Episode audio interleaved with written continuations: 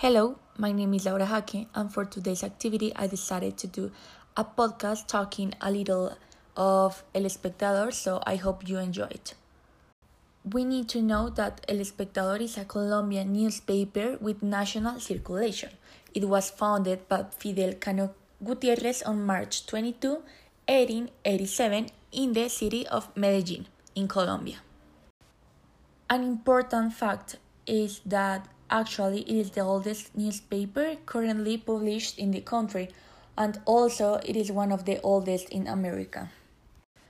It owes its name to the great admiration that the founder had to the poet Victor Hugo, who collaborated in France in a newspaper bearing that name. Maybe this fact will be like a little bit irrelevant, but the main headquarters are in Bogota. And well, Bogota is the capital city of Colombia. Now I'm gonna start talking about specific topics or ideas about this newspaper. First of all, I think it is really important to know that El Espectador doesn't have like a main owner, like a person.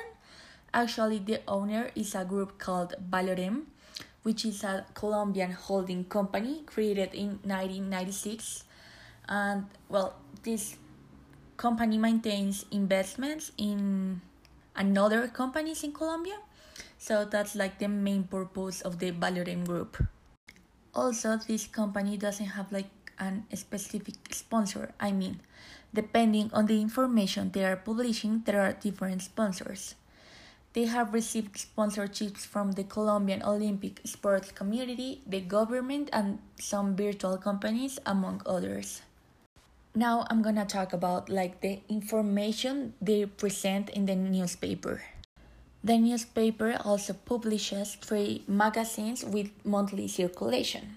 The first one is called Autos y Motos, the second one is called Espacios, and the third one is called Discovery Health. On Tuesdays, El Espectador publishes a six page edition of the New York Times International Weekly, also on Tuesday, they published two-page mini section of Fox Sports because it is really important to the people who know a little bit about external facts like sports, food, or something related with that.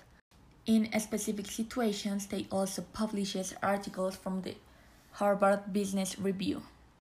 The newspaper proposed a different topic to the readers every day to contribute to the national debate and quote on it. This newspaper hasn't a specific political vision because, as I already said, they publish a lot of information, so they don't need to pick like a side of the politics in Colombia.